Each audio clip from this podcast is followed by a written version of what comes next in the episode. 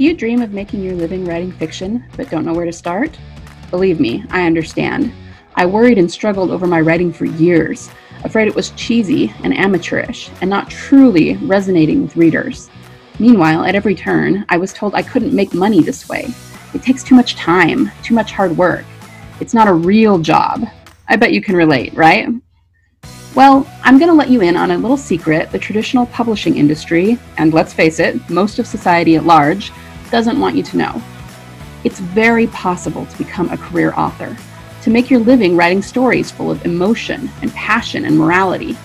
With all the upheaval and negativity in our world right now, people need your stories more than ever before. Stories only you can tell, only you can bring them. I created this podcast to show you how, and I promise it will take less time than you think. So, join the revolution of authors following their passion and changing lives both their own and those of their readers. We are prolific authors. All right, today we are going to talk about five mistakes that keep authors from becoming bestsellers. These are things that I see most often that really limit people who want to make a living off their writing. The first one is not developing a daily writing habit. Guys, writing daily is going to be the bedrock of your success as an author. You have to write every single day. Now, I hear you. I do understand that sometimes, depending on our schedules and the seasons of life that we're in, you know, whether we have little kids at home or, or you know, what have you, that it's not always possible to write every day. I totally get that. Seven days a week is hard. And I'll tell you right now that I do not write seven days a week. I write five days a week. Um, I usually don't write weekends unless I'm up against a deadline or, you know, maybe I'm making up for a day I missed during the week, but usually I don't. But I'm going to say something that's going to sound a little bit contradictory. You can develop a daily writing habit without writing every single day. okay, I know how ridiculous that sounds. But my point is if you have a day where you absolutely cannot get any writing done that day, let's say it's like Thursdays and you just are going 18 hours a day on Thursday and it's just not possible.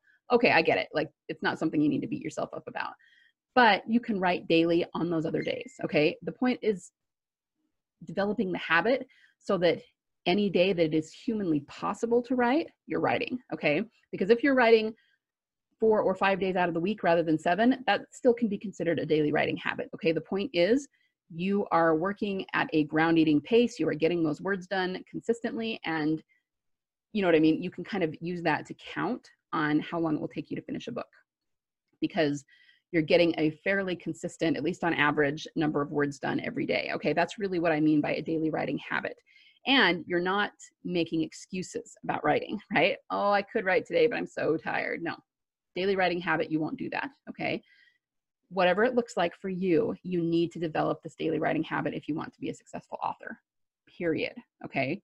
There's no discussion about that. There's no excuse. If you're making excuses, then you don't really want to be a career author all that much. Okay. And I know that's a little bit harsh. I'm kind of going to speak to you a little bit harshly about this because either you're making excuses or you're getting it done. It's one or the other. You need to be getting it done because excuses are all well and good. Maybe they're even really awesome excuses that, you know, I could totally get behind, but they're still excuses. The people who are successful at this learn to figure it out despite those excuses, right? And even though, like I said, I'm, I'm kind of speaking to you in a very honest, somewhat harsh sort of way, understand that there's no judgment here. You know, if you cannot figure it out right now because it's not worth it for you to figure it out, that's fine. I mean, you got to do what works for you in your life. But the point is, you can't expect to be a super successful career author if you're not writing every day. Okay, that's just that's just the reality.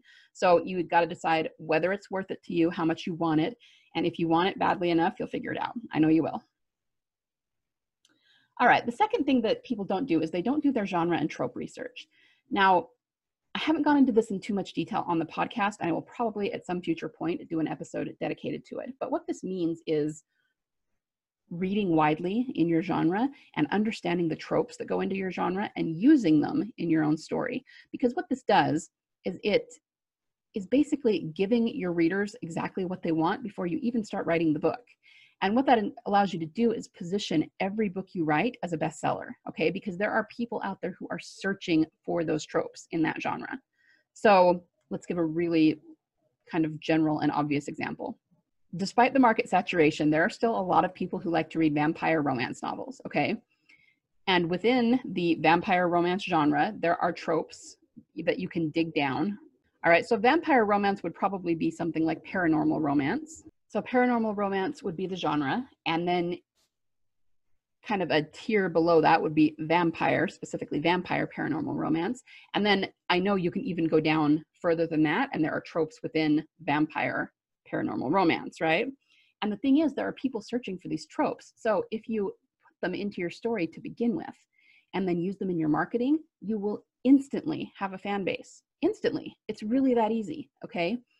Now, this takes a little bit of time and a little bit of work, and it's sort of like preliminary work because it's what you have to do before you begin writing the book. And that's why so many authors don't want to do it. and I understand, I've been resistant to it in the past too. Um, it is extra work, it is, it's a little bit harder, but it will make all the difference in how well your book sells and how well your readers connect to it. Okay. Most people, their early books are not heavy on tropes or genre because, you know, when we all first sit down to write our first book, we're not really thinking about that. We're just getting our stories down, right? So I can tell you that some of the first books I wrote, they do sell, but I sort of have to put money in them to sell and kind of force them to sell um, because I didn't use these tropes and genre research. So it's really harder to find organic readers for them. Okay. So I can profit off them, but it takes a lot more effort and a lot more money and a lot more planning. Okay. But if you heavily use trope and genre research before you start writing your novel and incorporate them, it's way easier to sell your books online. Way easier. Okay. So this is another thing that I don't see authors doing that they really ought to be doing just to make their lives easier once the book is written. Um, the third thing that I see them doing that's a mistake is not hitting all internal and external story beats. Now, I, am always going to get pushback against this because there are people who don't like using beats to write their story. And there's a lot of different ways we could talk about this. People, you know, are there people who don't specifically plan their story beats and are still very successful? Yes, there are. But what I'm going to argue is that they do hit all those beats. They just do it in their head. You know, they don't plan for it they don't write it down, they don't do an outline. A really good example of this would be Stephen King. He notoriously is a discovery writer and does not use an outline. And, you know, he's Stephen King. Like, nothing we can say against the success of Stephen King, right? so I'm really not going to argue that he would be more successful if he outlined. Okay, that's just not true. But what I will say is that he doesn't outline, but he has such a great, you know, maybe unconscious or or or maybe not, just something he keeps in his head grasp of story that he ends up hitting every single plot point, every single internal and external beat that he needs to. He just doesn't write it down ahead of time. Okay. So the point isn't to write an outline or not write an outline. It's to, however you do it, whatever your process is, to make sure you're hitting those beats. Okay. Because that is what makes a really great story. It's what pulls the reader through from beginning to end. It's what you know starts helps you automatically start from a place of low tension and ratchet up bit by bit to a place of high tension that's what's going to make your readers connect with your story. Okay. So you have to make sure, no matter what your process is, no matter how you do it, that you're hitting all the internal and external story beats. Now, I've gone over a few of these in the podcast. I talked about the nine plot points uh, that I use, the essential plot points, the four act structure, things like that. Those are the beats that I'm talking about. And if you make sure that you're hitting them, then you'll never have a problem with people getting through your stories. All right, the fourth mistake not taking the time to learn correct marketing practices. now, this podcast is mostly geared toward storycraft rather than marketing, but I'm sure in the future I will go into marketing, marketing practices at least somewhat. All I'm going to say here is that you need to make sure to educate yourself on how to market on different platforms. And maybe that sounds obvious. I hope that that sounds like a no brainer to any of you who are listening, because that means that you are already in a good place with this. You already know better than to just throw money at something you would be amazed how many authors are uploading to Amazon and they're just throwing money at advertising without knowing what they're doing. Okay. It's basically like throwing spaghetti against the wall and hoping something sticks. And you're going to lose money that way, period. Like, no question, you're going to lose money. You have to understand that the different platforms, such as Facebook, Amazon, BookBub, you have to approach them differently. Okay. They're different platforms with different algorithms, and you have to educate yourself on what will work on the different platforms. Now, how do you do this? Um, there are books available. I will link to several of them in the show notes that are not pricey. Okay, so David Gaughran's a BookBub expert. That's what taught me how to do BookBub ads, and it's very, very effective. Um, Help My Facebook Ads Suck by Mal Cooper. Really, the probably the best, most up to date book as of the recording of this for Facebook ads. Okay, um, I'll, I'll I'll link to one for Amazon ads too. Okay, and all of those books are, I think they're all less than five dollars, but at least less than ten if I'm wrong about that. So they're they're pretty cheap and they can get you started and give you an idea of what the platform is and how to use it and what to do without losing all your money. Of course, there are much more expensive programs out there, such as um, Mark Dawson's ads for authors and, and things like that. And they're a lot pricier. So you're probably not going to want to invest in those when you're just starting out. You'll probably want to get a few books under your belt first. And that's fine. But the point is, however you do it, you need to stay up to date on how the algorithms are changing and you need to make sure to educate yourself on how to market. I always kind of have to I don't want to say chuckle because that makes it sound like I'm being really mean, but I'll see people in different Facebook groups say, I tried, you know, whatever it is, BookBub ads, and they just don't work. Well, here's the thing, guys. If anyone, if any author out there is having success at any of these platforms with book ads, then it is possible. I will say that sometimes it varies genre to genre. There are some platforms that are going to work better for other genres, and some platforms where a particular genre just isn't going to get much traction. So that's true, and that's why you have to test and see what works for your books. But to just across the board say, I tried this platform and it didn't work, to me, that sounds like they just started an ad, threw money at it, and lost all their money. And that's unfortunate. I really I feel for them doing that because when you're starting out, I know firsthand that you you often don't have very much money, and it's so disheartening when you lose that kind of money. But it's also probably a matter of they didn't educate themselves well enough to not lose that money, you know, plain and simple. If you want to be successful at your marketing, you've got to take the time to learn these things. Finally, number five is a little bit more abstract. It's living in fear, especially when it comes to spending money on your business. Um, this is kind of an, more of an entrepreneurial concept anytime you approach something from a place of fear, chances are it's going to go wrong and it's going to go badly. You need to have realistic expectations, of course, but you also need to kind of shift your mindset to not be afraid to put money into your business. Okay. So, once again, if you are educating yourself on how to use different platforms to market, and that education will tell you where to put money, how much to invest, how to test without, you know, losing too much money, then you don't really need to have any fear of putting money into your book business.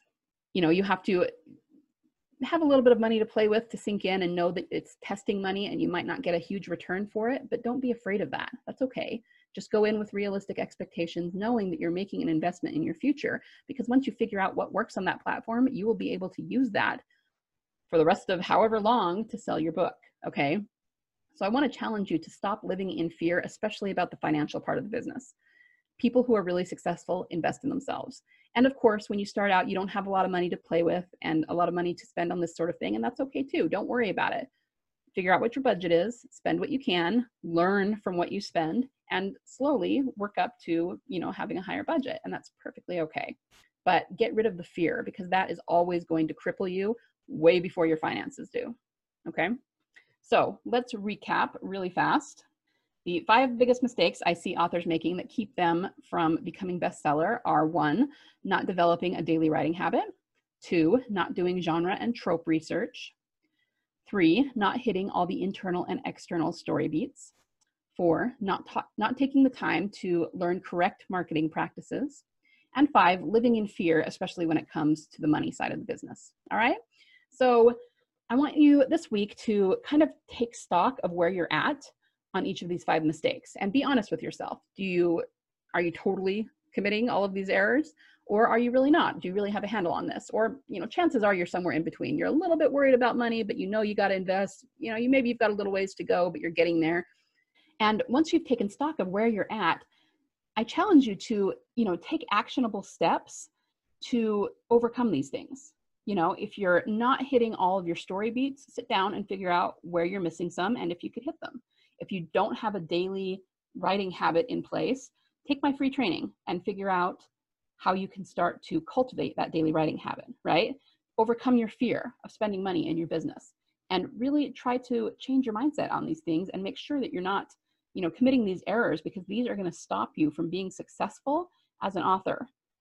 There are plenty of other things that could also stop you, but these are the things I see most often in authors who, you know, are complaining that they're not having success. They're doing at least one of these, often many of them. Okay. So I challenge you not to do those things and to just set yourself up for success in your authoring business. Okay. So think about that this week and whatever else you do, make sure you go out there and write your passion.